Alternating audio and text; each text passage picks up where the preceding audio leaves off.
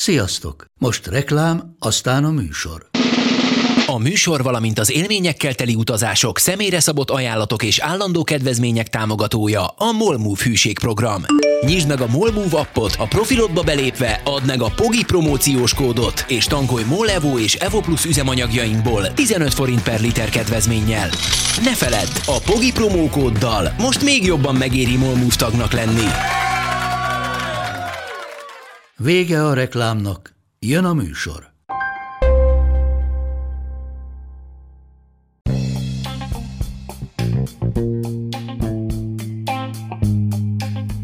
Ez itt a Pogi Podcast. Pogácsa Zoltán közgazdás, szociológus, politikai gazdaságtani podcastja a globális gazdaságról a klímaválság, az automatizáció, a digitális gazdaság, az egyenlőtlenségek és a posztdemokrácia korszakában.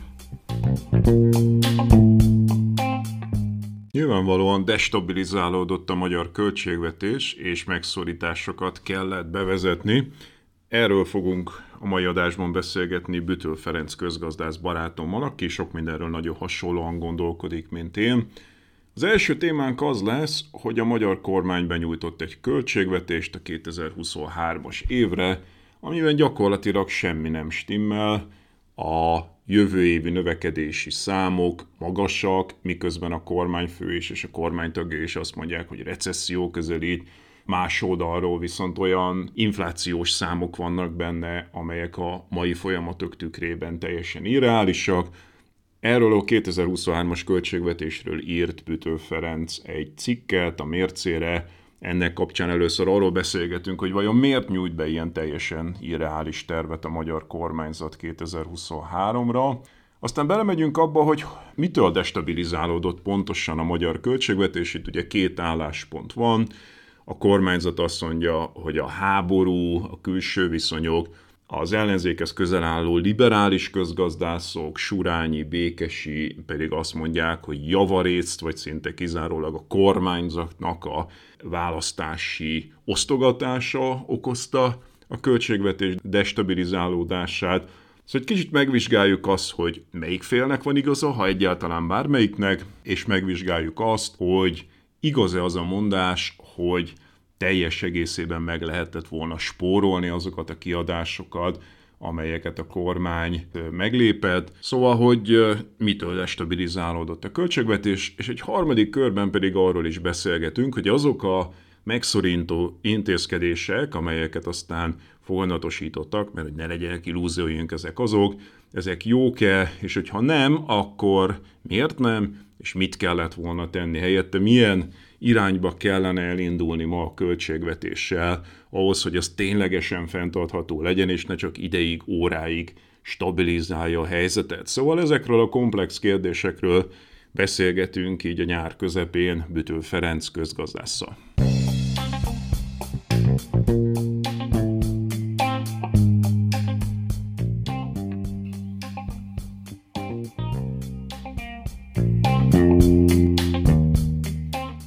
Láthatólag destabilizálódott a magyar költségvetés, e, a kormány csinált egy óriási megszorítást, nem megszorítást, e, erről majd beszélni fogunk, és ezzel kapcsolatosan, ráadásul ugye egy 2023-as költségvetést is beteljesztettek és elfogadtak, és ezzel kapcsolatosan te írtál egy nagyon jó cikket a mércére, úgyhogy azt javaslom, hogy legyen ez a kiinduló pontunk, mi van ebben a cikkben, miért csinált a magyar kormány 2023-as költségvetést, és miért írod azt, hogy ez irreális? A magyar kormány most már hosszú-hosszú évek óta azt a gyakorlatot követi, hogy minden év nyarán beterjesztik, sőt, tulajdonképpen májusban beterjeszti Varga Mihály a következő évi költségvetést, és aztán nyáron, a nyári ülésszakban elfogadják a beterjesztett költségvetés sarokszámait, a fejezeti előirányzatokat, és ősszel már csak fejezeteken belüli átcsoportosítást csinálnak, és akkor véglegesítik, ugye, de a, a, a, a vázát, a költségvetés vázát, a következő évi költségvetés vázát, azt nyáron elfogadják, ez így történt idén is, júliusban megtörtént ez a, az országgyűlési szavazás, ahol a 2023-as magyar költségvetést elfogadta az országgyűlés. Ezzel alap, alapjáraton is van némi probléma, hiszen ugye egy, egy, egy ország, egy állam költségvetésének a,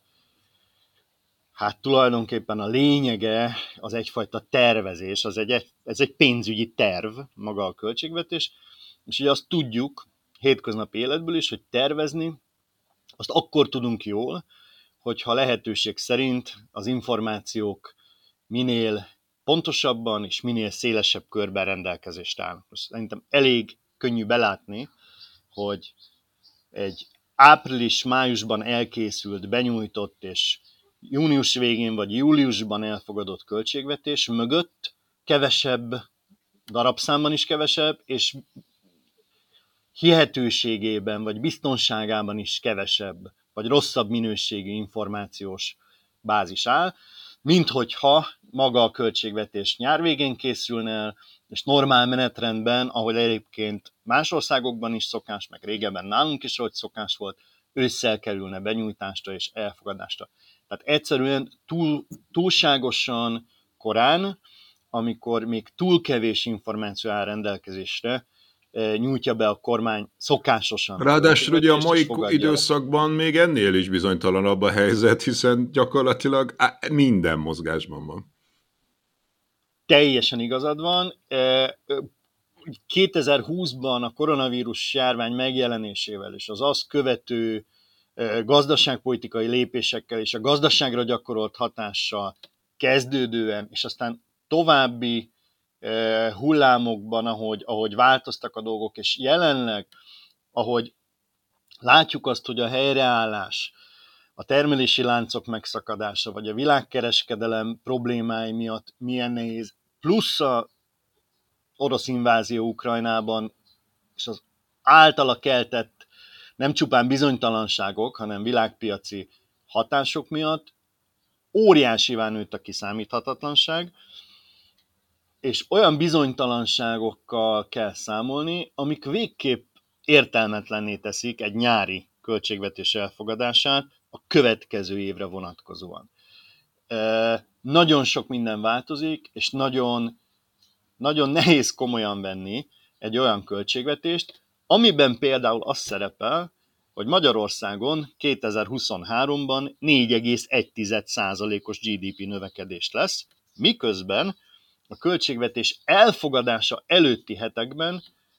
a gazdaságfejlesztésért felelős minisztertől kezdve a miniszterelnökig mindenki azt mondja különböző fórumokon, rádióban, sajtóban ez meg tőle, hogy a recesszióra kell készülnünk, hogy itt örüljön, akinek munkahelye van, és becsülje meg, és közben az elfogadott költségvetés azt mondja, hogy 4,1%-os növekedés, sőt, 0,3%-os foglalkoztatás bővülés. Tegyük hozzá, hogy ezek még békeidőben is norm, nagyon jó számok, tehát hogy 4% fölötti növekedésnek alapvetően minden ország örülne teljesen normális időszakban is, de hogy mondjuk ha tényleg recesszió közelít a világgazdaságban, akkor ez meg egy kirívóan jó szám lenne.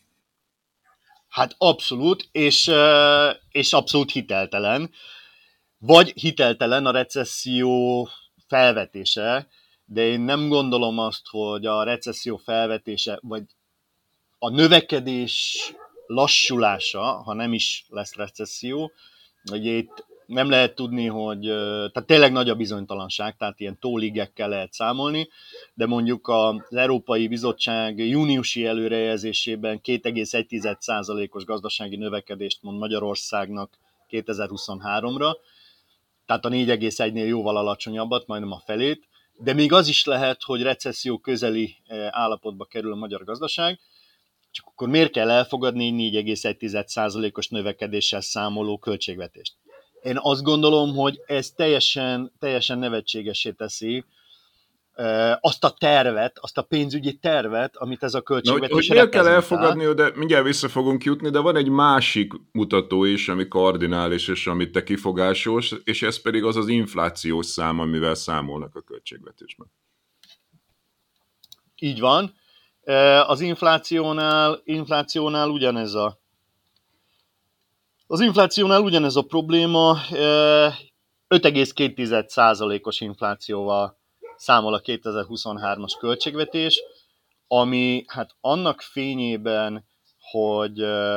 hogy jelenleg hol tartunk, ugye éppen mai a legfrissebb inflációs adat, amit most annyira friss, ugye ma reggel hozta ki a KSH, hogy nem is tudok fejből, de 10, 13 százalék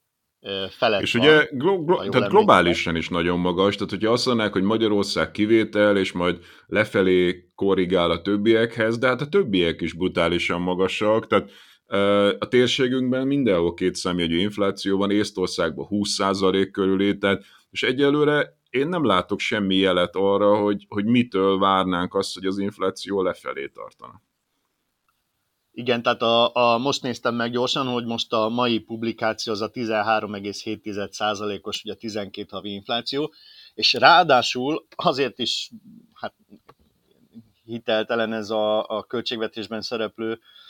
5,2%, nem csak azért, mert sokan azt mondják, hogy legalább 7-8% lesz még 2023-ban is az infláció, de azért is, mert azok a kiigazító lépések, azok a megszorító intézkedések, amelyek az elmúlt hónapokban történtek, és amik egyébként még várhatóan történni fognak, hiszen például a e, most éppen módosított benzinás topról is tudjuk, hogy azt mondja a kormány, hogy októberig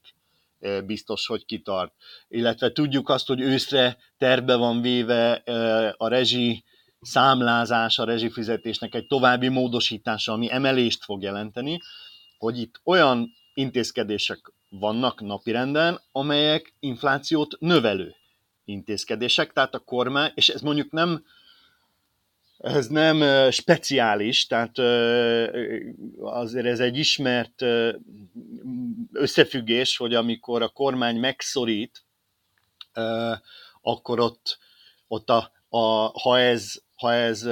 áremelésekkel, hogyha ez adóemelésekkel jár, akkor, akkor ennek általános árszínvonal növelő, tehát infláció növelő. Magyarul fogalmazzunk, hogyha mondjuk miközben... adót emelnek, ahogy ugye most kivetettek ilyen külön adókat, azt tudjuk jó, hogy azt átterhelik a, a, a fogyasztói árakra, alapvetően azok a trendek, amik nemzetközileg meghatározzák az inflációt, tehát mit tudom én, energiaár, chip, elektronikus csipek ára, élelmiszerár, szállítási árak, ezekben nem nagyon látunk olyan trendeket, ami csökkenne. Tehát, hogy abban tudunk reálisan gondolkodni, hogy legalább hasonló infláció lesz, ha nem is magasabb, de hogy nem indokolt alacsonyabbal számolni. Ők mégis alacsonyabbal számolnak, arról mondjál Léci pár szót, hogy az miért fontos, hogy az inflációt milyennek lövöd be egy költségvetésnél. Tehát nem biztos, hogy minden hallgató számára világos az összefüggés, hogy az inflációnak mi köze a költségvetéshez. Van egy, van egy nagyon konkrét tétel, amit, amit infláció követően kell az adott évi költségvetésben emelni, ez a nyugdíjak. Tehát a tervezett infláció az meghatározza, hogy a tervben, a pénzügyi tervben én milyen nyugdíjemelést, milyen százalékos nyugdíjemelést írok be, illetve, hát hogyha ha a kiadásokat ö, reál értéken akarom tartani, tehát azt akarom, hogy ne valóságosan ne kelljen kevesebből gazdálkodnia akár egy olyan intézménynek, mint a NAV, akár mondjuk a rendőrök fizetésére reál értékben legalább annyi jusson, mint az előző évben, akkor ezeket a kiadásokat is illik ugye a megtervezett infláció mértékével emelni. Itt lehet egy olyan, és ez elő szokott fordulni, mert szerintem Magyarországon is előfordult, az Orbán kormány idején is előfordult, van arra példa, hogy tudatosan van alul tervezve az infláció a költségvetésben, ugyanis a költségvetés a kormányzat számára ez két előnyt jelent. Az egyik előny az, hogy nem várt bevételekre fog szert tenni, tehát ahhoz képest, amit beírt a tervbe, hogy 5,2%-os inflációval számolva nekem mennyivel fognak mondjuk az áfa bevételeim nőni, ahhoz képest a váratlanul, idézőjelbe használom a szót, hogy váratlanul magasabb infláció, az többletbevételeket generál, amik, amik hirtelen, jaj, de jó, lett valamennyi plusz bevételem, és azzal tudok gazdálkodni. Illetve a másik oldalon részben a nyugdíjaknál, de egyéb kiadásoknál is, hogyha én alul tervezem az inflációt, akkor az első hónapokban, vagy akár a költségvetésé feléig is, amíg nem érzékeli a társadalom, hogy, hogy magasabb az infláció, mint amennyivel az ő nyugdíja emelve lett, mint amennyivel a bérkeret emelve lett, stb. stb., addig én nekem nem kell azokat kiadni, és lehet, hogy visszamenőleg fogom emelni mondjuk a nyugdíjakat, de az első négy hónapban, öt hónapban, vagy hat hónapban az nekem egy megtakarítás, hogy akkor nem kellett azt kiadni, és gazdálkodni tudtam azzal a pénzzel. Tehát ez nem, mondom, én nem,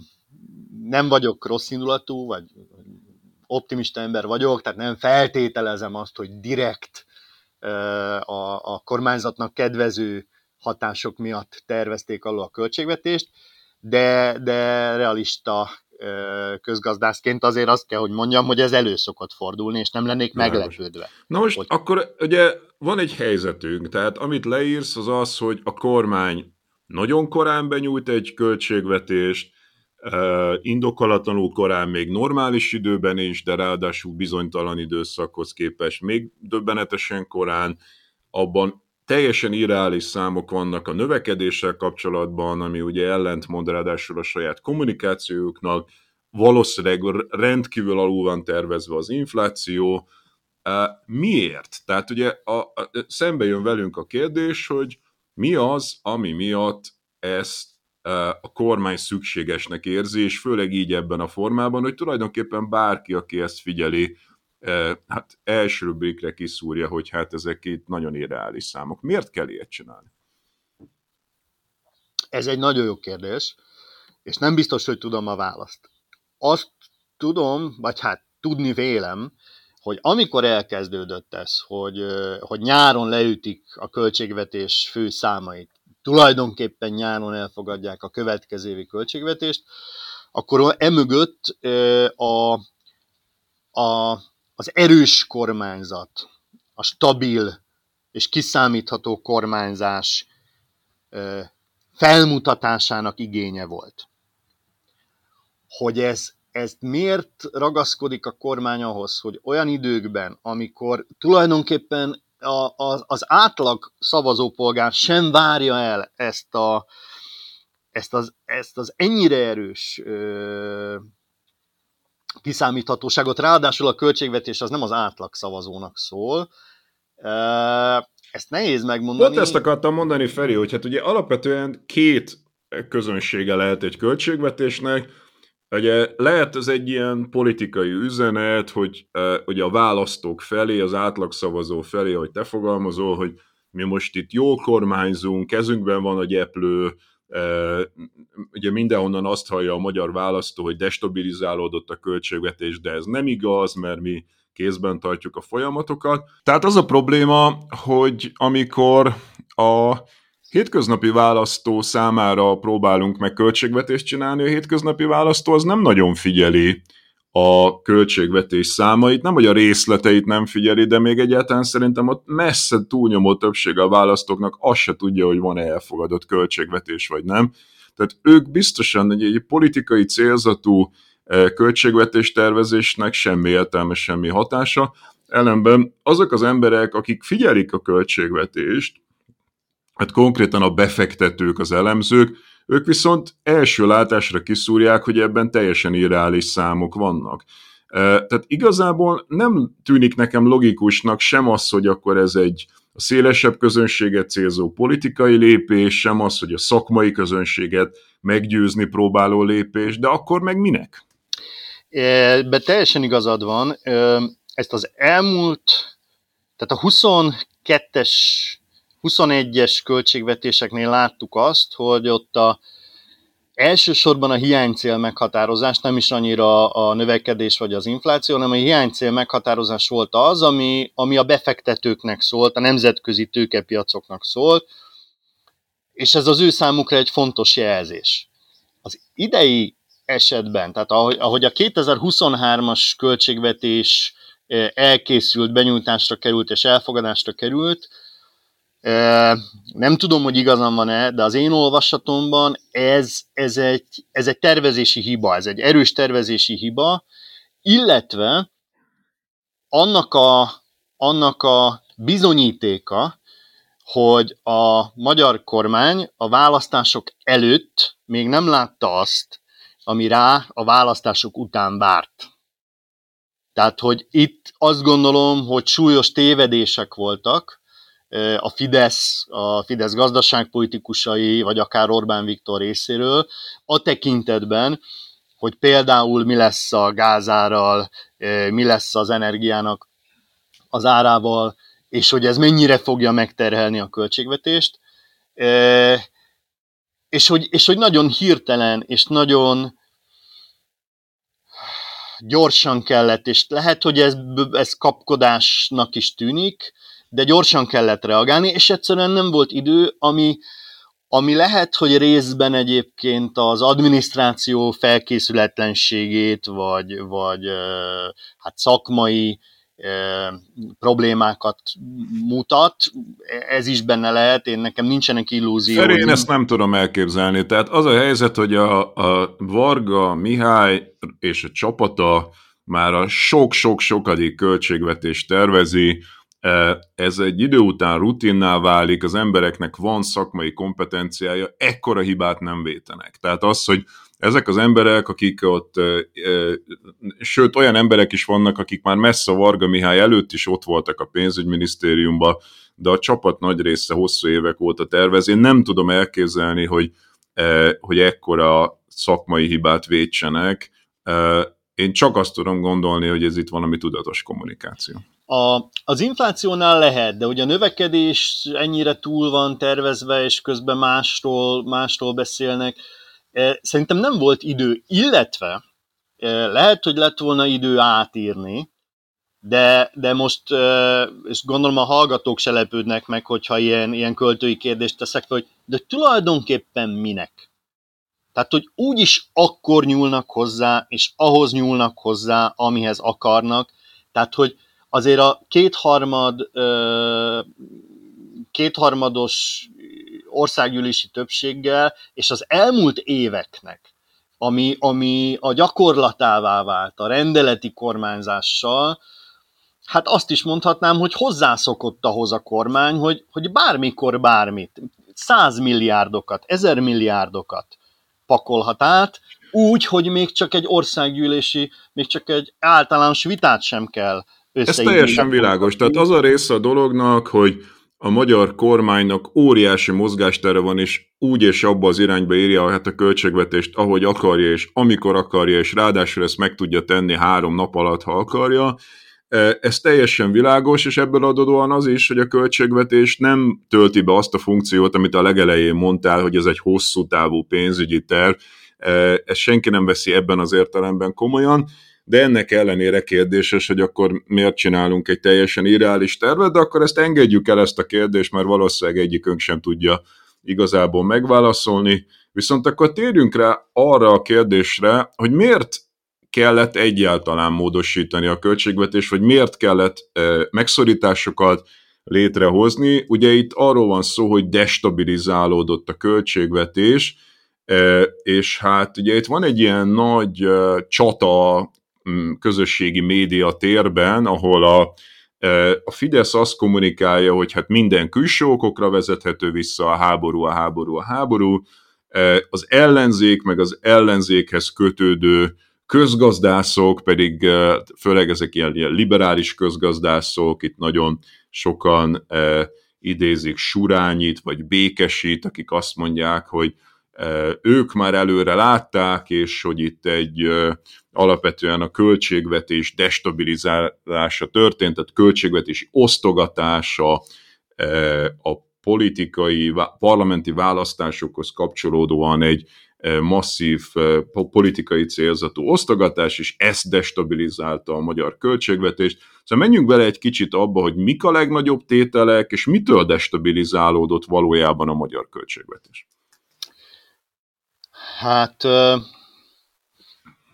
sok, sok igazság, tehát minden, mindegyik, mindegyik oldalon van igazság. A, ugye el szokták hozni a választási, választási költségvetés, vagy választási osztogatás néven azt, azokat, a, azokat a hangulatjavító, vagy jóléti intézkedéseket, amiket a Fidesz a választások előtt levezényelt. Ugye ez egyik ilyen volt a családi, az SZIA visszatérítés a gyermekes családok számára, a másik ilyen volt a 13. havi nyugdíj, illetve a 25 éven aluliak adókedvezménye. Ezek nagy tételek nyilván, de azt gondolom, hogy ha külső körülmények nem változnak, akkor önmagában ezek a tételek, ezek a kiadási oldalon jelentkező pluszok, ezek menedzselhetőek lettek volna, ezek nem borították volna fel a költségvetést, ha semmi más nem változik. Tehát ha csak, csak az van, hogy választások előtt osztogatunk, mint ahogy ez megtörtént, ezt a kormány azt gondolom, hogy kezelni tudta volna a, a normál rendszerben, és nem kellett volna ilyen drasztikus eszközökhöz nyúlnia. Lehet, hogy a katához akkor is hozzányúltak volna, lehet, én még azt is elhiszem, hogy az évek óta a bügyőjében volt valakinek, vagy valakiknek, és megvárták, hogy most megnyertük jól a választásokat, és akkor hozzá lehetett nyúlni, ezt nem tudom, de hogy mondjuk a, mondjuk a rezsi csökkentéshez nem kellett volna hozzányúlni csak a választások előtti osztogatás miatt, az ott keletkező kiadási töbletek miatt. Mert hogy közben valóban a háború az, az nem várt helyzetet teremtett, és nem elsősorban a tekint, de ez az, ez az én véleményem, lehet vele vitatkozni, hogy nem elsősorban azért teremtett új helyzetet, mert hogy nem lehetett látni az energiárak elszállását, hogy nem lehetett látni a rezsicsökkentés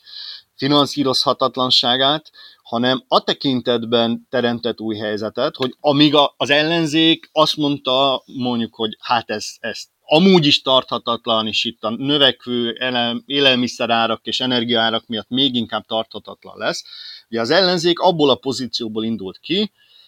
hogy mi nem fogunk olcsóbban az oroszoktól gázt kapni, viszont szerintem a kormány nem ebből indult ki. Én azt gondolom, ugye februárban tört ki. A háború, februárban kezdődött az orosz invázió, és én azt gondolom, hogy a magyar kormány még márciusban is, sőt még áprilisban is meg volt győződve arról, hogy tartani tudja a rezsicsökkentés, mert az elmúlt tizenakárhány évben ő annyi energiát beletett abba, hogy egy speciális kapcsolatot hozzon létre Oroszországgal, hogy ezt Oroszország, ezt, ezt méltányolni fogja, értékelni fogja, és, és, és az egész háború kapcsán előadott kommunikáció is azt erősítette, hogy jó, jó, hát tudjátok, hát mi Európai Uniós tagok vagyunk, és nato és nem tehetjük meg, hogy nem szavazzuk meg, de azért mi azért, azért egy picit oda kacsintunk, azért egy picit máshogy fogalmazunk, azért egy picit, azért nem vagyunk olyan élesen elítélőek, stb. stb. stb., hogy, hogy, hogy mi, látjátok, mi, mi nagyon, mi különleges és jó barátok vagyunk, és hát akkor ezt, ezt, ezt viszonozzátok valamilyen módon, nyilván olyan módon, hogy a világpiaci árhoz képest olcsóbban adjátok számunkra a földgázt. Hadd, hadd vitatkozzak veled egy kicsit, miközben egyet is értek veled, meg, megvitáznék is veled. Abban egyetértek veled, hogy én, én is azt gondolom, hogy a kormány azt gondolta, hogy rendeződni fog a gázár, tehát hogy fogja tudni tartani a rezsicsökkentést, de ugye abban vitáznék veled, hogy itt azért kötöttek egy hosszú távú szerződést, tehát hogy a kormány számára világosság kellett váljon, hogy mi itt az energiaképlet, és hát amennyire tudjuk, ugye tegyük hozzá, hogy ez titkosítva van, de újságírók a KSH-nak a külkereskedelmi adatbázisából leszűrtek egy képletet, ami azóta hónapról hónapra igazolódni látszik, és ez a képlet ez szimplán annyi, hogy a magyar gázár az a, az a holland piaci gázárhoz képest egy két hónapos csúszásban ugyanaz az ár, tehát, hogy a magyar, ha ez igaz, akkor a magyar kormánynak tudnia kellett, hogyha a háború tartós, akkor alapvetően emelkedni fog a, a gázára, meg egyébként a, a háború előtt is már emelkedő tendenciát mutatott, Tehát ebben vitáznék vele, de abban meg egyetértenék, hogy lehet, hogy egyszerűen abban gondolkodtak, hogy ez egy rövid invázió lesz, nem? Tehát, hogy valahogy az volt a fejükben, hogy ebből nem lesz egy tartós háború, egy-két hónap után, tehát ugye mindenki ezt gondolt, tehát őszintén szóval az egész világ meg van lepődve, hogy az ukránok ilyen szépen tartják magukat, mindenki azt gondolta, hogy vagy abba hagyják hamar, vagy meg lerohanják az egész országot, és akkor vége a dolognak, de arra, arra nagyon kevesen számítottak, hogy ez egy elhúzódó háború lesz. Magyarul lehet, hogy az volt a kormány fejébe, hogy az energiárak rendeződni fognak, és így, így lesz tartható. Miközben azzal se vitatkozok természetesen, hogy, hogy egy évtizede dolgoznak azon, hogy speciális kapcsolatuk legyen az oroszokkal, és hogy adott esetben akár újra tárgyalhassák az energiárat, nem tudom. Tehát, hogy az nyilván egyetértek veled, hogy mind a mai napig ugye Szijjártó rendszeresen jár Moszkvába ezt a speciális kapcsolatot ápolni. Igen, igen, igen, én is ezt gondolom, hogy hogy rossz információk vagy tehát rossz vélelmek, hamis vélelmek alapján valószínűleg első körben igen ez volt a vélekedés, hogy ez, ez csak egy rövid távú hatás, nagyon rövid távú hatás lesz az energiárakra. Én igen, tehát közben azt is gondolom, hogy, hogy azért a, a, a B, B tervként ott volt az, hogy de ha mégsem lesz rövid távú, akkor, akkor majd azért mi valahogy kapni és akkor, akkor hm. valahogy hm. ez elintéződik. A lényeg, hogy ez kiderült nyárra, hogy sem az egyik, sem a másik. Tehát, hogy egyrészt ez egy elhúzódó katonai konfliktus, amelyik hosszabb időn keresztül, hosszú időn keresztül befolyásolja az energiárakat. Másrészt pedig, hogy hát ha van is speciális magyar-orosz kapcsolat, arról maximum a magyar fél tud, az orosz pedig nem. E, Arról és... beszéljünk egy pár szót, Feri, hogy uh, ugye nem biztos, hogy ezt mindenki érti, hogy a nemzetközi energiáraknak, vagy konkrétan annak a gázárnak, amin Magyarország kapja az oroszoktól a gázt, annak mi köze van a rezsicsökkentéshez, és miért mondod azt, hogy ez a nagyobb tétel, tehát, hogy, vagy ez a jelentős tétel, mert ugye itt két dolgot állítunk szembe, az egyik a a választási költségvetés, a második pedig ez a rezsicsökkentési sztori, és te amellett érveltél, hogy a, a rezsicsökkentés a döntő kérdés, hogy ezt magyarázzuk el egy kicsit, hogy ez hogy függ össze a nemzetközi gázára. Hát a, ugye a rezsicsökkentés az sokan ezt szerintem nem is tudták, vagy nem is tudják, hogy 2013-as árhoz képest mondta azt a rezsi csökkentéssel a kormány, hogy akkor ő olcsóbban, illetve hát nem ő, hanem a magyar villamos művek, gázszolgáltatók, akkor olcsóbban adják a gázt és az elektromos áramot, illetve ugye ez kiterjedt még a vízre is ö, emlékeim szerint, de hogy utána a következő években a, mondjuk maradjunk a gáznál, a gáz világpiaci ára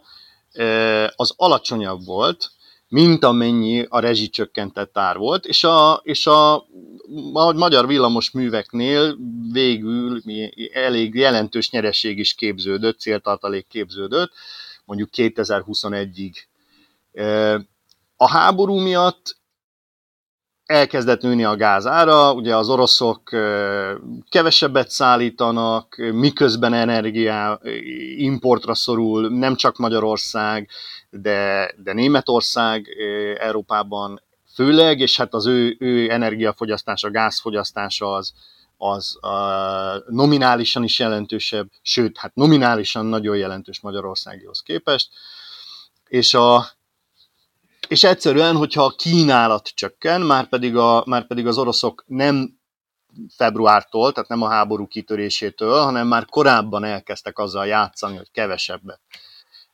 adnak el, hogyha a kínálat csökken, és közben a kereslet nem változik, mert mondjuk nincs alternatív energiaforrás, mondjuk itt a cseppfolyós gáz az, ami alternatív hát jelenthet a, a vezetéken szállított gázzal szemben, illetve egyéb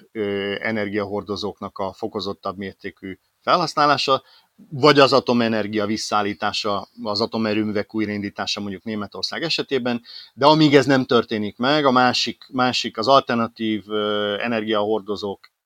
terén nincsen kínálat növekedés, vagy a kereslet nem tud arra felé fordulni mondjuk szerkezeti problémák miatt, hiába lenne cseppfolyós gáz, hogyha nincsen olyan kikötő, ahol én azt át tudom venni és el tudom szállítani onnan, akkor a kínálat csökkenése a, a csővezetéken szállított gáz esetében az az áremelkedését idézi elő. És 2022-re már olyan szinten magasabb lett a gáz ára, ahhoz képest, mint amennyi a rezsicsökkentett ár, hogy maga Orbán Viktor volt az, ha jól emlékszem, aki talán éppen tusványosan azt mondta, nem emlékszem a pontos számra, de 2000 milliárd forint felett volt. Nem tudom, te emlékszel esetleg.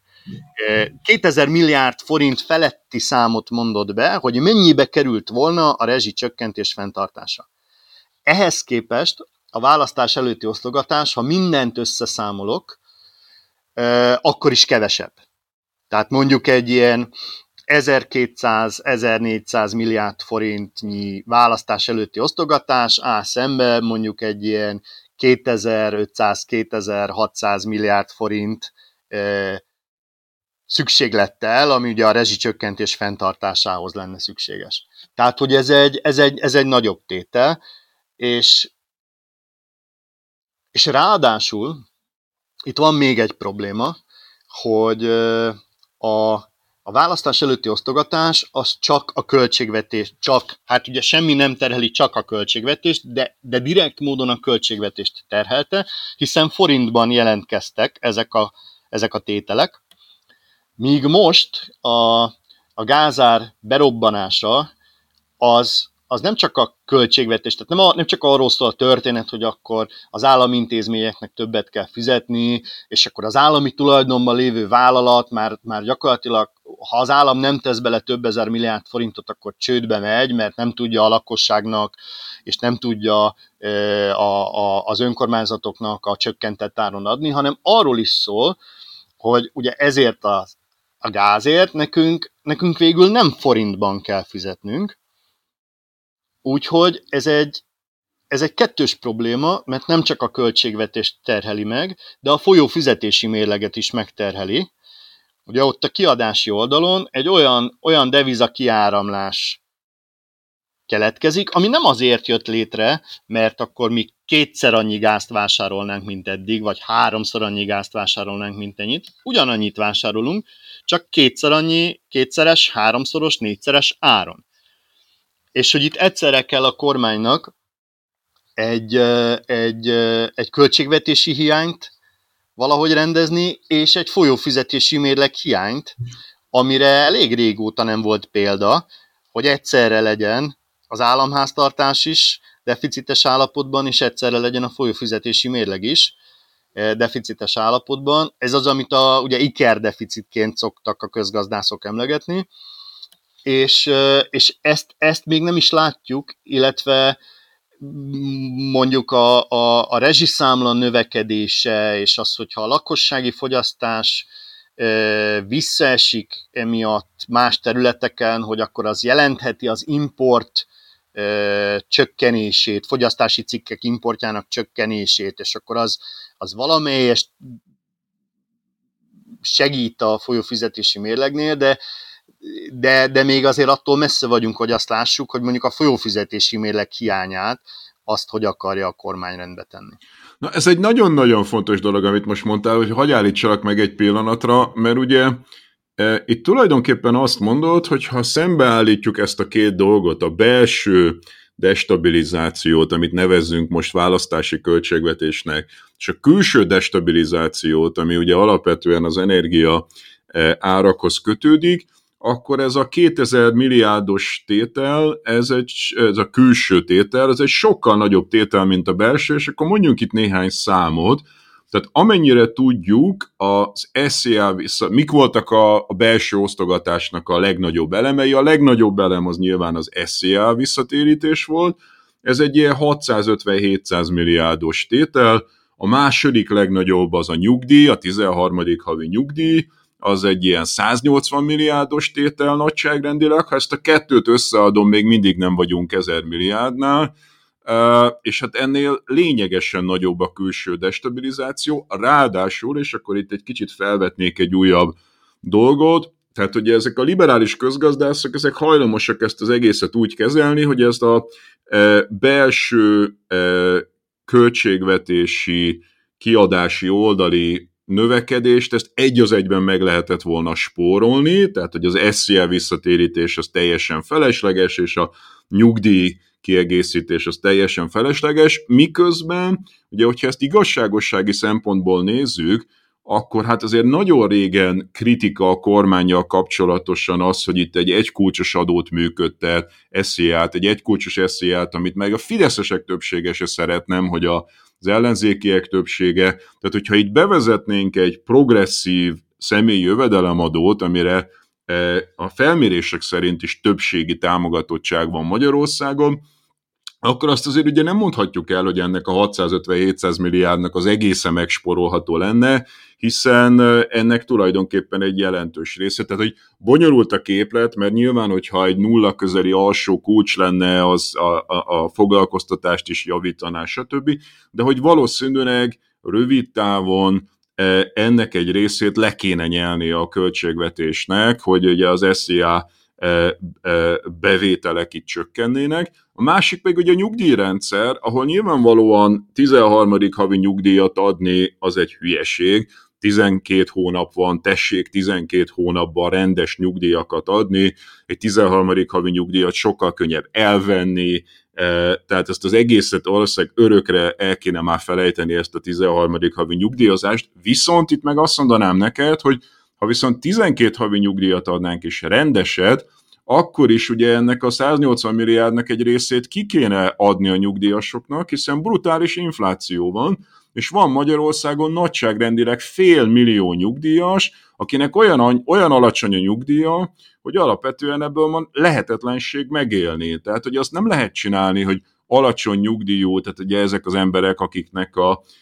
a létminimum alatt van a, a nyugdíjuk, vagy alacsony nyugdíjúnak számítanak. Tehát ennek a 180 milliárdnak is egy jelentős részét oda kellett volna adni, csak nem mindenkinek univerzálisan, egy 13. havi nyugdíj formájában, hanem az alacsony nyugdíjakat kellett volna növelni belőle. Magyarul én azt mondom, és kíváncsi vagyok, hogy egyetértesz vele, hogy ennek a, ennek a úgynevezett választási költségvetésnek egy jelentős része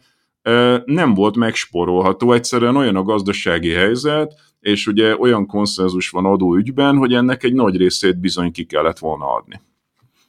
Abszolút egyetértek vele, de én azt gondolom, hogy nagyságrendileg a fele, de lehet, hogy ennél is valamivel több, az jó helyre került.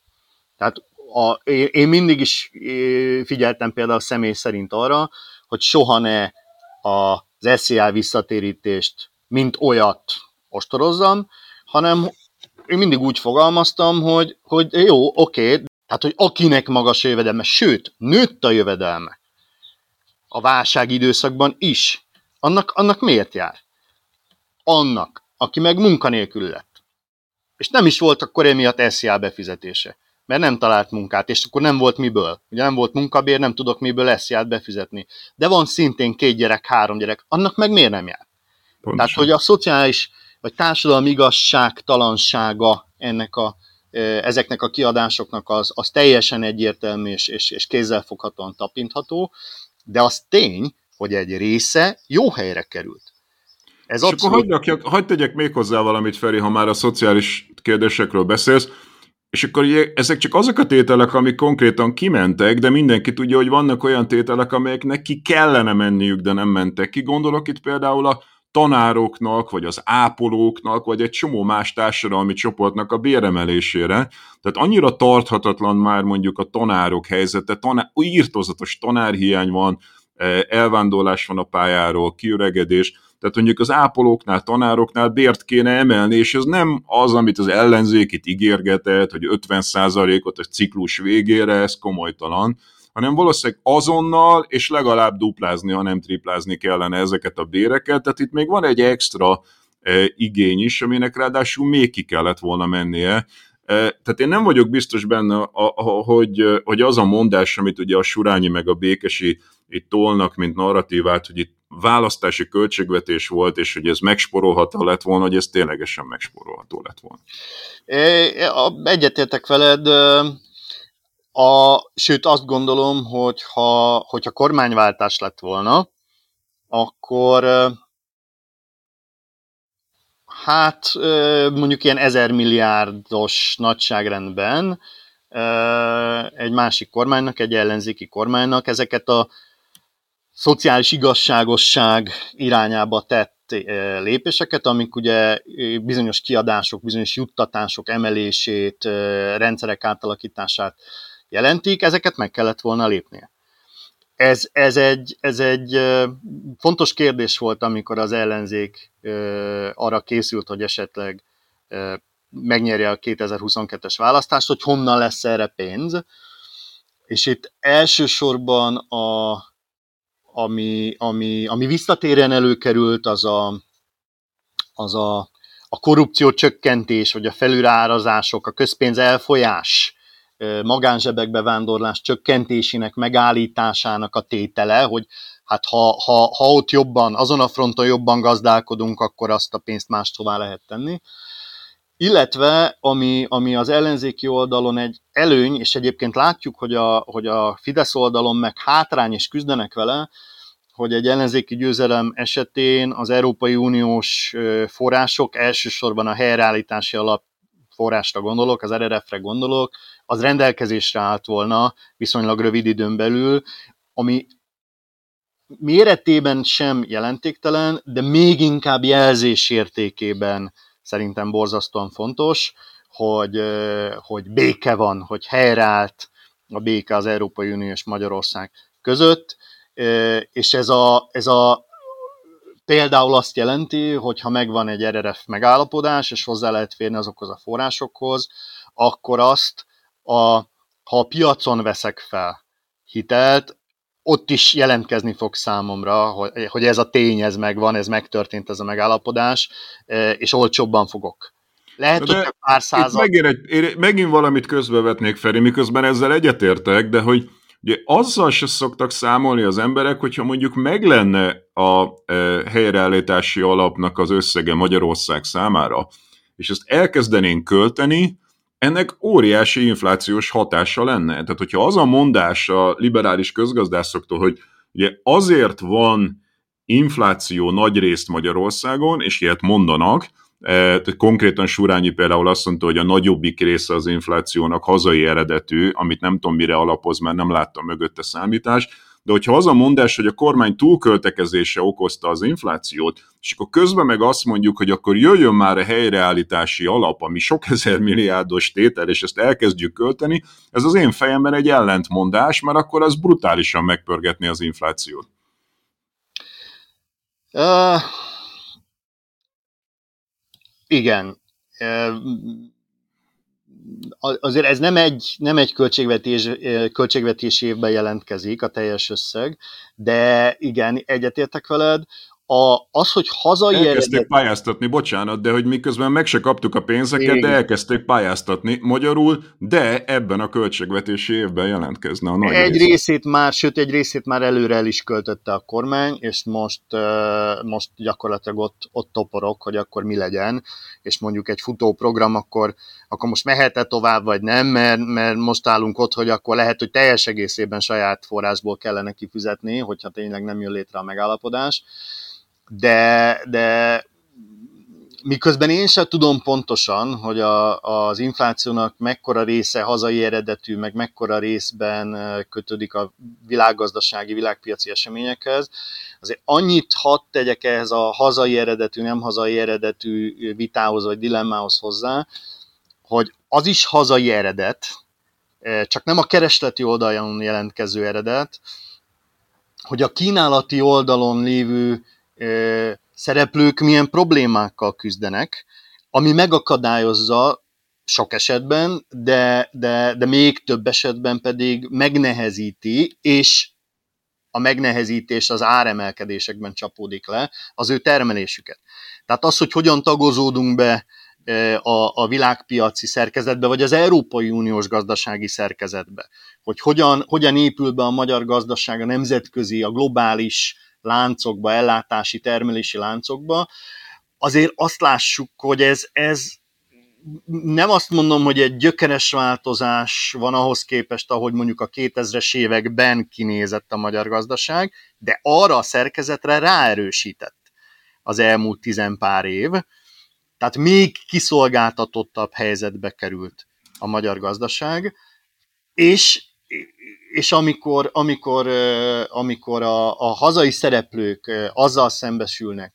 hogy mondjuk a, a, az elmúlt évtizedek gazdaságpolitikája, a, az alacsonyan tartott bérszint,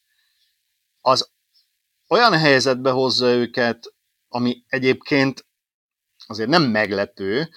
hogy, hogy ha van szabad munkaerő áramlás, akkor a, a képzett munkaerő az elmegy olyan gazdaságokba, ahol magasabb bért kap a munkájáért, és azzal szembesülnek, hogy nincsen munkaerő, és azzal szembesülnek, hogy, hogy különböző inputokból hiány van, és, és nem férnek hozzá, és hát akkor ez a termelési költségek emelkedését eredményezi, és szintén inflációt növelő tényező. Abszolút. Ha, hagy, hagy, hagy fogalmazzak még erősebben, mint ahogy te fogalmazol. Ugye azt régóta tudtuk, hogy Magyarországnak van egy e, egyoldalú függése Németországtól gazdaság szerkezeti értelemben, tehát hogy hiába beszélt az Orbán kormány szabadságharcról, de gyakorlatilag azt a típusú függést nem változtatta meg, hogy a magyar gazdaság az a német, dominánsan a német autóiparnak, elektronikának a összeszerelő üzeme, ebben semmi nem változott, sőt, tulajdonképpen még erősödött is a dolog, még több autógyártó jött, ugye bejött ez az egész akkumulátoripar, eh, tehát ezen még, még, még mélyebbre mentünk. Eh, amit szerintem ez a 2022-es háború eh, bemutatott, hogy van egy másik elképesztő függésünk, és ez pedig Oroszországtól a még erősebb, százszázalékos energetikai függés, tehát, hogy Magyarország ott van, ahol van földrajzilag, hogy feldolgozóipar szempontjából teljesen a németektől függünk, energia szempontjából teljesen az oroszoktól függünk, magyarul semmilyen szabadságharc nem történt itt, a magyar gazdaság fogságban van, de brutálisan. Így van, így van, így van.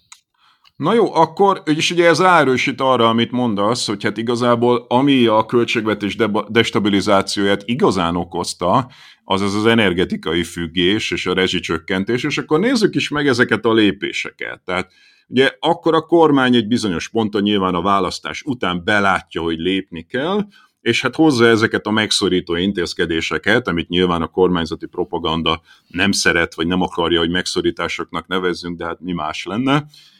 És akkor ugye nézzük meg azt, hogy miért ezeket hozza, ezek jók-e, vagy lehetett volna-e más, kellett volna esetleg más módon stabilizálni a költségvetés. Lehet-e ezt igazán stabilizációnak nevezni, vagy ez egy átmeneti dolog. Én azt hiszem, nem tudom mennyire értesz egyet vele, de hogy, a, hogy nagyon sokan megkérdezték, hogy miért pont akkor lépett a kormány, amikor szerintem az euróforint árfolyam, tehát az, amikor már 416-nál tart az euró forint, akkor a, nem nagyon tudod elkerülni, hogy, hogy lépj valamit a költségvetés szempontjából, de hogy jók voltak-e ezek a lépések? Én nem gondolom azt, hogy jók voltak ezek a lépések. Én azt gondolom, hogy ezek, és hát mondjuk elsősorban a, a, a rezsicsökkentés megváltoztatásáról beszélek, a kézenfekvő lépés volt. Tehát, hogy, hogy ezt, ezt könnyű kommunikálni, nagyon gyorsan meg volt rá a szlogen, hogy ugye a pazarlást azt nem támogatjuk, miért is támogatnánk. Igaz, hogy az elmúlt tíz évben ezzel nem volt probléma, de, de ez, egy, ez egy közérthető mondás, hogy a, az átlagig kedvezményes, és a pazarlást nem támogatjuk. Tehát ez egy nagyon kézen, és az, hogyha ha ilyen kettős árrendszered van, és olcsóbban adod, mint amennyiért egyébként te akármilyen piacon beszerzed, akkor ez egy nagyon kézenfekvő lépés, hogy akkor ne add olcsóbban, vagy ne add annyival olcsóbban. Tehát ez biztos, hogy, hogy egy ilyen értelemben könnyű lépés volt. Olyan értelemben nem lehetett könnyű lépés, hogy azért itt egy hát sokak által szent tehénnek tartott ö, policy intézkedés megváltoztatására került a sor, amelyik ráadásul igen jelentős mértékben érinti negatívan a Fidesz szavazókat, mert hogy, hogy nem a kisméretű belvárosi lakás gázszámlája fog jelentősen nőni, hanem, a, hanem anyukám gázszámlája, aki egyedül él, egy nem tudom, 80-as években épült falusi házban, ami, ami teljesen más a, a szigetelése, és, és másképp lehet, és más mennyiség felhasználásával ugyanarra a hőfokra felfűteni. De, de még mindig könnyebb volt ehhez hozzányúlni, mint szembefordulni azokkal a csoportokkal, ez az én véleményem, amelyek a, az Orbán rendszer, amelyek a NER-nek a valódi haszonélvezői. Tehát teljesen, ott, pláne, hogy, hogy ugye előkerült ez az extra profit adó, ha megnézem, hogy a, a német tőkének, a Magyarországon működő német tőkének, az Auditól kezdve a Boson át, a többiekig, hogy mennyi volt az elmúlt években a profitja, hogy mennyi osztalék távozott Magyarországról, azért, mert ezek a vállalatok elvitték az itt megkeresett pénzt. Simán lehetett volna oda nyúlni, de ez egy nagyon-nagyon fontos szövetséges, az igazi szentehén, az igazi tabu, az a német ipari tőkének, most már részben a dél-koreai ipari tőkének is az érinthetetlensége. A másik pedig a NER tőkének,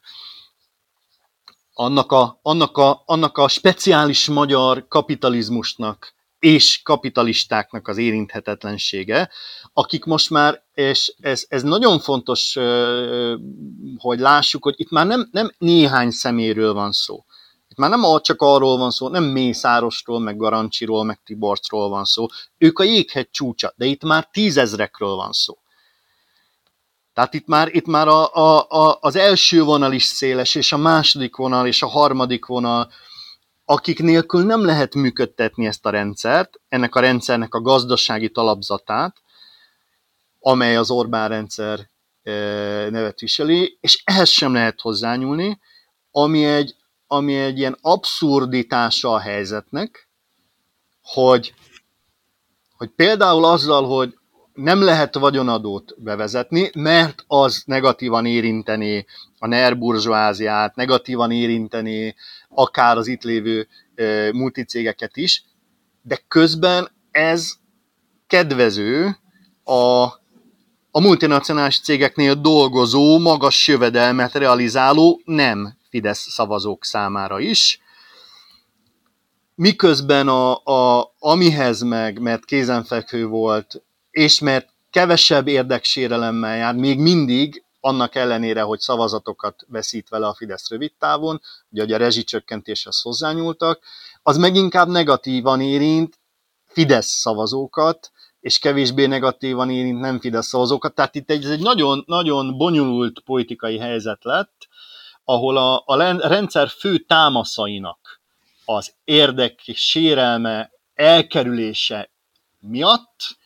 a Fidesz hajlandó feladni szavazói csoportokat és szavazatokat a saját táborában. Szerintem egyébként azzal a, azzal a mögöttes vélekedéssel, hogy, hogy 2026 messze van, és 2026-ig ezeket a szavazókat ő vissza fogja szerezni, mert nincs, nincs egyszer nincs olyan világ, hogy egy gazdasági válság, vagy egy rosszabb gazdasági periódus az négy éven keresztül tartson. Na, amiben mondtam, most megint nagyon-nagyon sok fontos és érdekes dolog volt. Ugye én megint kihangsúlyoznám azt, hogy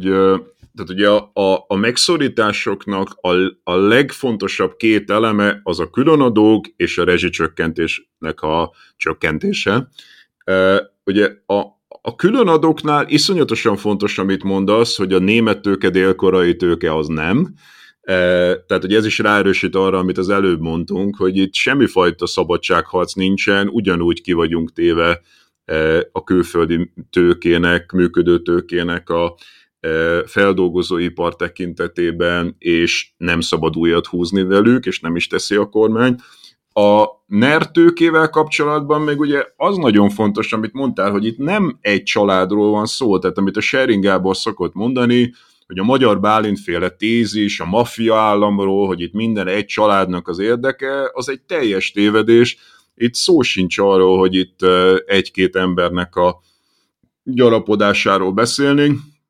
Itt nagyon szélesen erhez kötődő tömegek, akiknek szintén ugye nem szabadott a,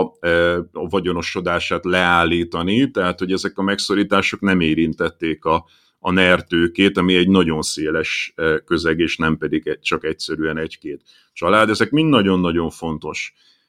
mondások, amiket itt mondtál. A második pedig ugye a rezsicsökkentés esetében, hogy ugye egy évtizeden keresztül az volt a mondás, hogy itt nem csinálunk szociálpolitikát. Tehát Orbán Viktor rendszeresen mondja, hogy ő utálja a jóléti államot, a jóléti állam kora lejárt, amit én sose értek, hogy honnan szedi, hiszen minden adat szerint az európai jóléti államok a legversenyképesebbek évtizedek óta Európában, de mindegy, ő ezt mondja, és ezt el is hiszik neki a választói, de hát tulajdonképpen itt a rezsicsökkentés, csökkentés az most már egyfajta szociálpolitika irányába tett, tehát szerintem az a nagyon kínos számukra, hogy hát amikor elkezdünk ilyen vonalakat húzni, hogy ennyi alatt adunk rezsicsökkentés, fölötte nem adunk, akkor hát ez így nem mondom, hogy egy jóléti állam alakul ki Magyarországon, de hogy ez ilyen univerzális blokk jellegű támogatásoknál, ugye az én fejemben ez úgy van, hogy ezért az adatokkal bizonyítható, hogy a Fidesz kormányzásának a fő haszonélvezői az a felső 30 százalék. Tehát ezt nagyon szépen bemutatták mondjuk a Kasnyik Marciék a G7-en, hogy a felső három jövedelmi tized az, aki közelített Európához, a középen lévők nagyjából stagnálnak, az alulévők meg még rosszabbul is jártak. De ugye, hogy nyilván nem lehet kormányozni, meg választásokat nyerni, hogyha rendszeresen azt mondod, hogy mi a felső 30%-nak akarunk kedvezni, ezért valamit kell csinálni, amivel a választókat megnyered, és ezek mindig ilyen univerzális blokk jellegű dolgok voltak, leginkább a rezsicsökkentés, vagy mostanában ugye a benzinársapka, meg hasonló dolgok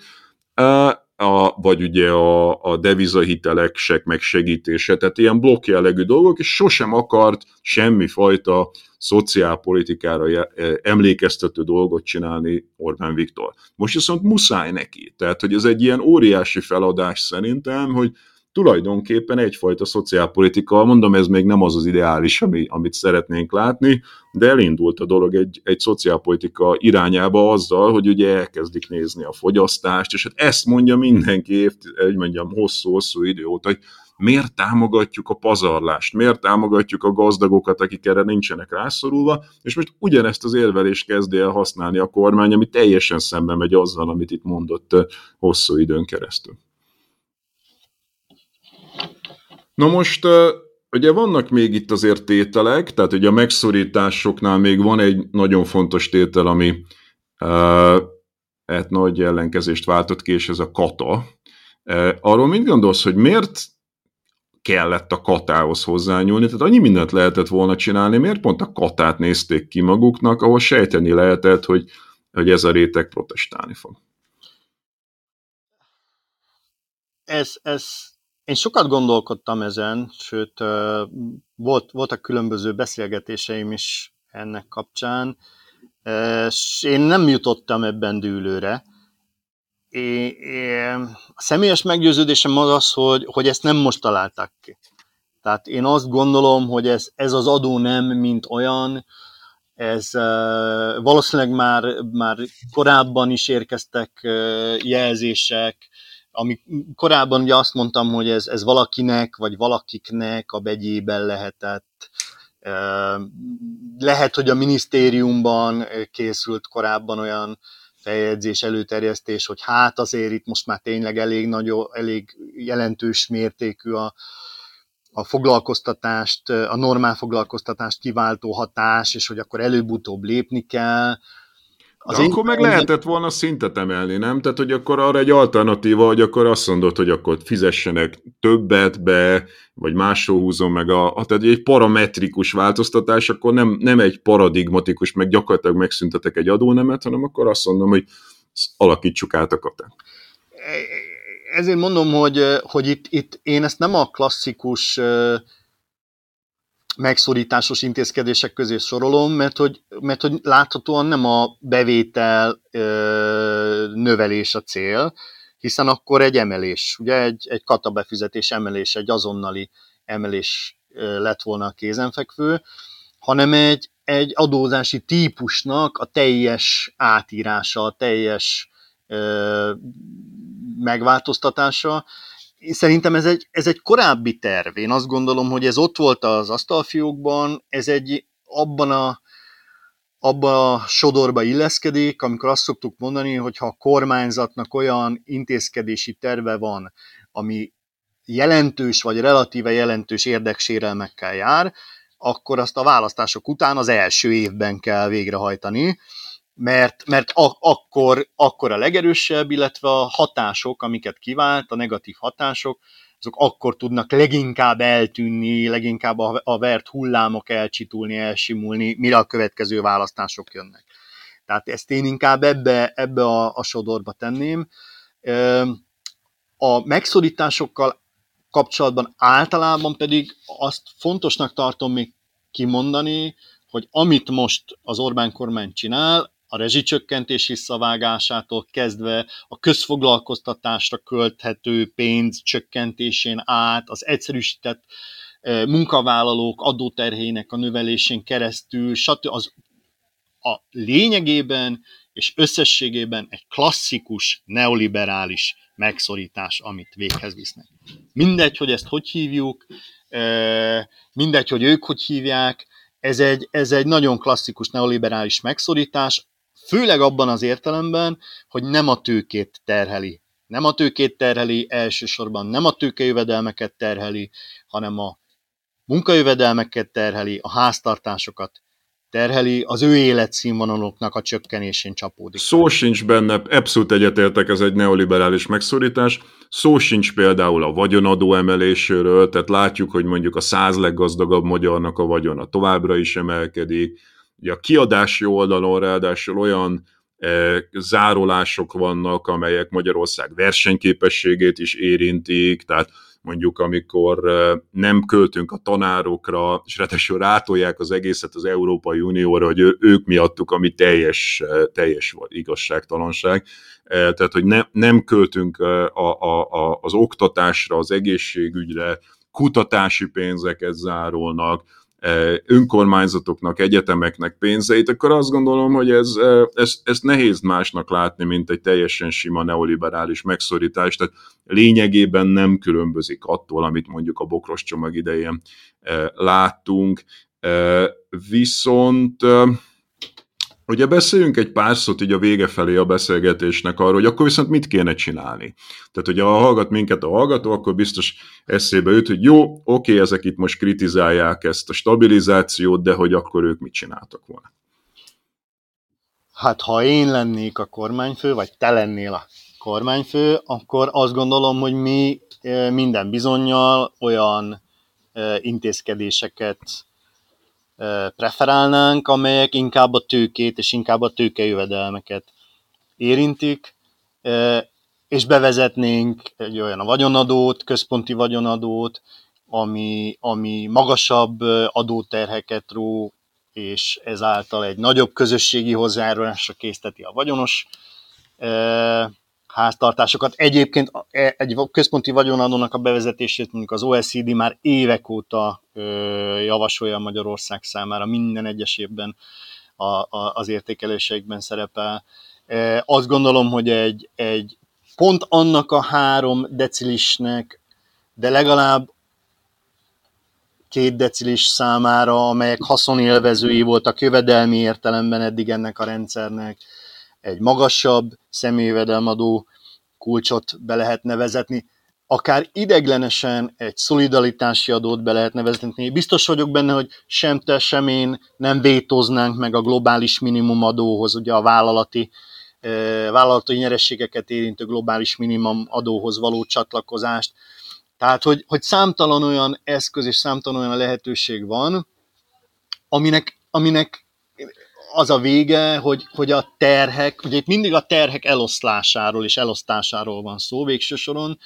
de hogy számos olyan lehetőség van, amit hogyha ha egy kormányzat használ, akkor kevésbé a munkajövedelemből élőkön, kevésbé a háztartásokon, és inkább a tőkejövedelem tulajdonosain van a terhek súlya.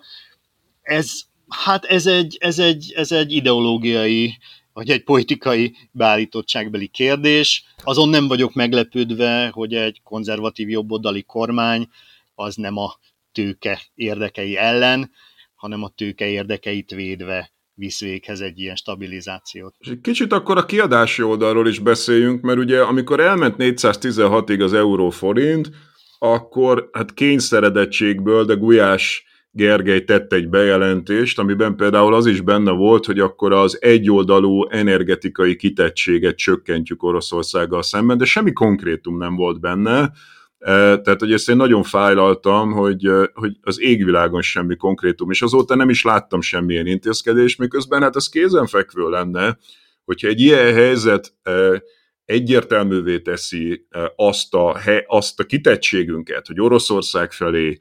száz százalékban ki vagyunk téve, és óriási a foszilis kitettségünk, akkor szerintem a napnál világosabb, hogy minél radikálisabban, ha ezt tíz éve kellett volna megtenni, de ha tíz éve nem tettük, akkor most a legjobb megtenni, minél radikálisabban a fenntarthatók felé elindulni, a, a, a fogyasztás csökkentés felé elfordulni, tehát hogy a, a takarékosság, az épületszigetelések támogatása, és ebből a szempontból mondjuk a, a, az, hogy Magyarországon,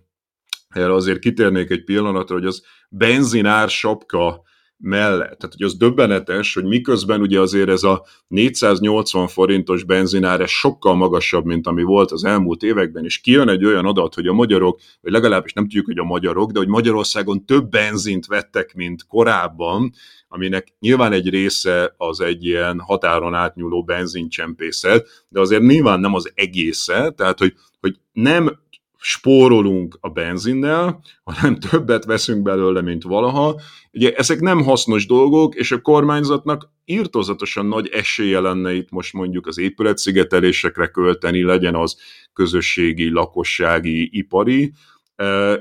engedélyezni végre rendesen a szélenergia használatát, hál' Istennek a napenergia az beindul, de hogy a szelet is, és megpróbálni egy energiatakarékosabb és, és kevésbé foszilis alapú gazdaságra átállni, emellett meg mondjuk ami, amennyire lehet diversifikálni, mint mindenki más csinálja itt a régióban, tehát megpróbálni az oroszoktól való függést. Ez szerintem kiadási oldalon elképesztő fontos lenne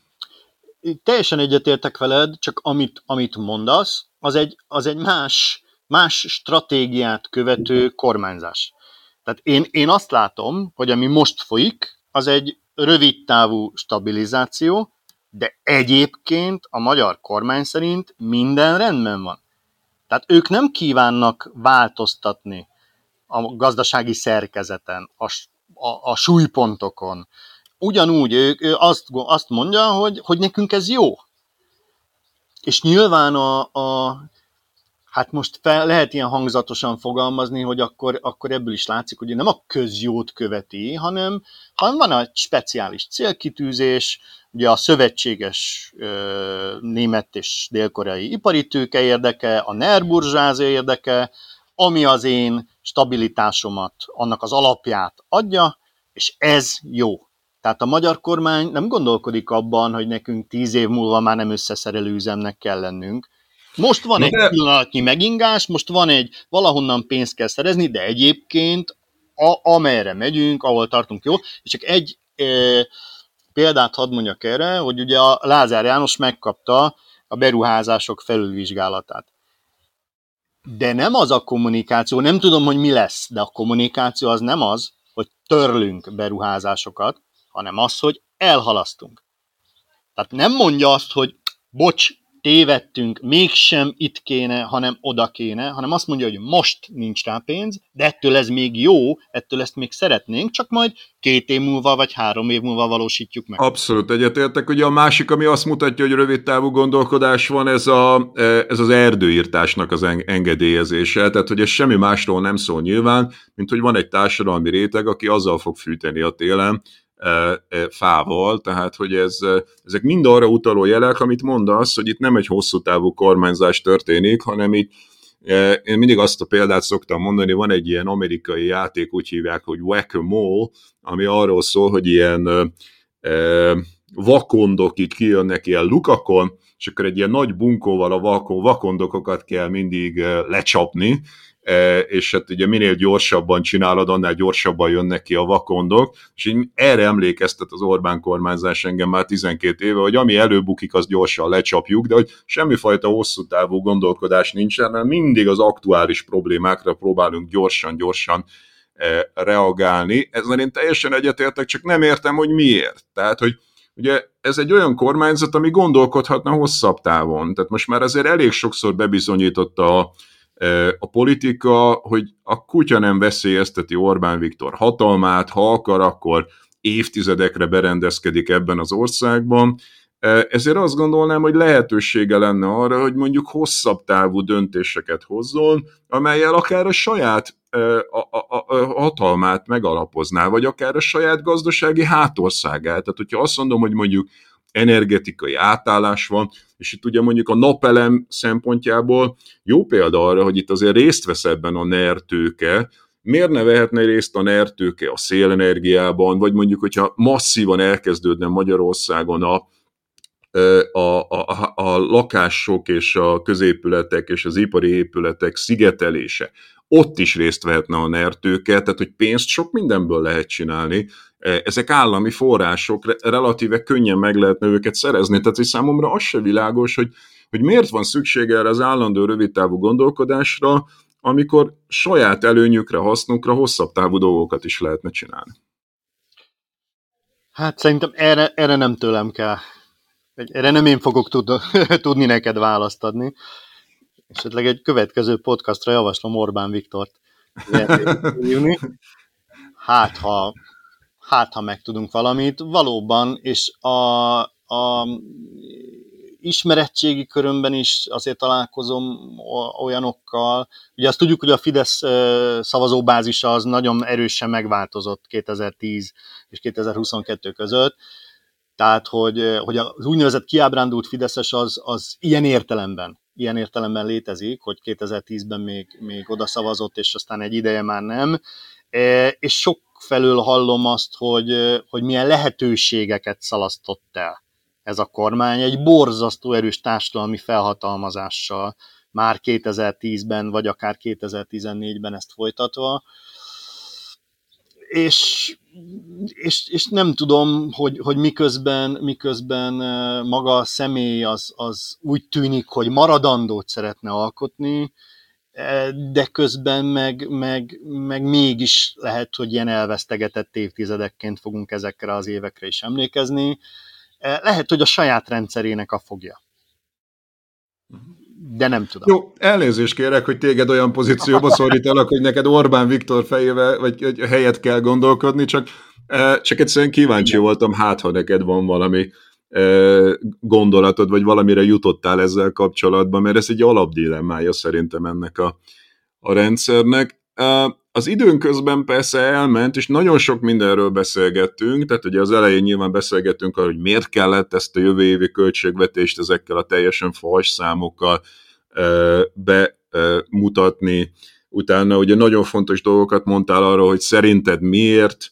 a, e, kellett a költségvetés módosítása, hogy miért destabilizálódott, ugye az nekem nagyon tetszik ez a mondásod, hogy alapvetően a külső egyensúly az, ami, ami, ami és nem pedig a választási költségvetés, és ugye ez a választási kiadási dolog is nagyon komplikált, és hát egy kicsit beszélgettünk arról, hogy, hogy miért nem okék azok a megszorítási formák, amelyeket aztán választottak, és mit kellett volna helyette. Szóval nagyon sok minden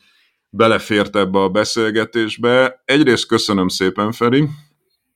Én is nagyon szépen köszönöm, hogy itt lehettem. Másrészt meg azt szeretném mondani, hogy gyere máskor is, és nekem nagyon tetszik ez a forma, amit itt most hirtelen kialakítottunk, úgyhogy hogy nagyon szívesen venném, hogyha legközelebb is más témákról, de hasonló formában beszélgetnék. Részemről a szerencse, és köszönöm szépen, és mindenkinek szép napot, estét, reggelt, éppen amikor hallgatja.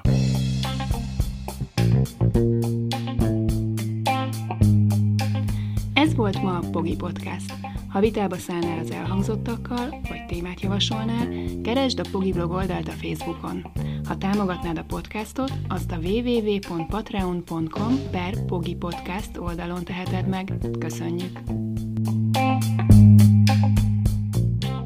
Ha más podcastekre is kíváncsi vagy, hallgassd meg a Béton műsor ajánlóját. El tudod képzelni, hogy a podcastet, amit éppen most hallgattál, fél év múlva már a mesterséges intelligencia generálja? Mi sem. De ha érdekel, eljötte már a gépek lázadása. Hallgass bele az Embertelen podcastbe. Orsós Lajos vagyok, a műsor házigazdája. Egyelőre még élőben. Egyelőre. Fedezzük fel együtt, hogyan ismerkedik, randizik, mesél és vitatkozik Betty és Péter, két teljesen mesterséges intelligencia. Lajos, a podcast címét mond még egyszer, Léci. Oké. Okay. Embertelen podcast. Ez a műsor a Béton közösség tagja.